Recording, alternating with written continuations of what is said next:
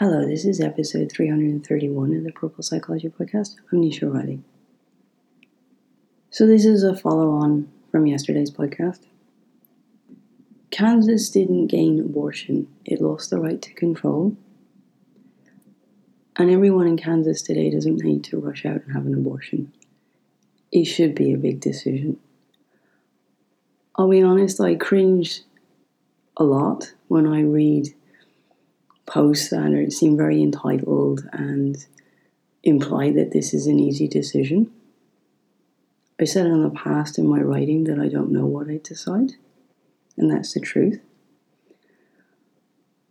But there are a number of key reasons why I feel that abortion should be legal and needs to be legal, and so I thought I'd sort of record those.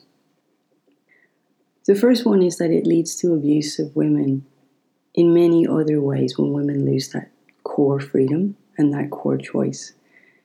It leads to a level of control, a division of the genders, and a sense of superiority over women that plays out in all sorts of different ways from the home to their medical care to politics to education. It's, it, it filters the whole way through. And in many ways, the cervical cancer scandal in Ireland is a really pivotal example of this, where women's health was not taken seriously, which led to a choice for, for key results and key inaccurate information to not be passed on to women and for there to be the choice to push that information. I know from my days when I was in the Students' Union that aftercare and support are vital for years and years and years in Ireland, the people who could gain the access to get the boat to the UK did that. But none of that was supported or spoken about. There was no counselling, there was no aftercare, there was no support. It was a mess. And in many ways, that's what women in America are facing now having to travel long distances and to not openly discuss what's taking place to not have the aftercare and support and the appropriate structures in place because it is it's it's a really big decision. It's a very difficult healthy mindset and psychological impact to, to take care of. And that's not discussed. And then there have been so many traumatic situations that have happened where people started to bleed on the way back from the trip from the UK and had harrowing experiences. So, all of that is now being relived in parts of America.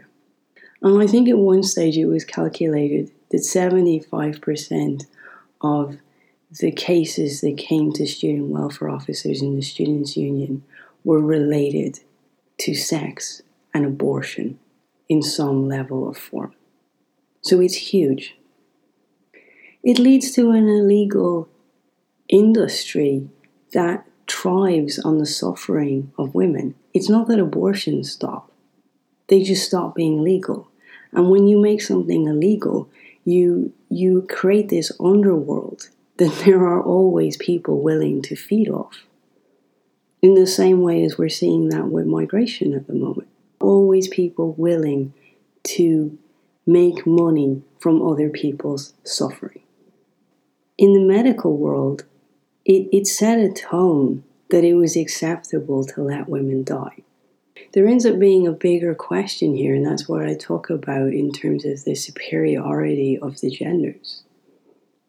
And my last really big reason is because every child should feel wanted. Every child born should be wanted.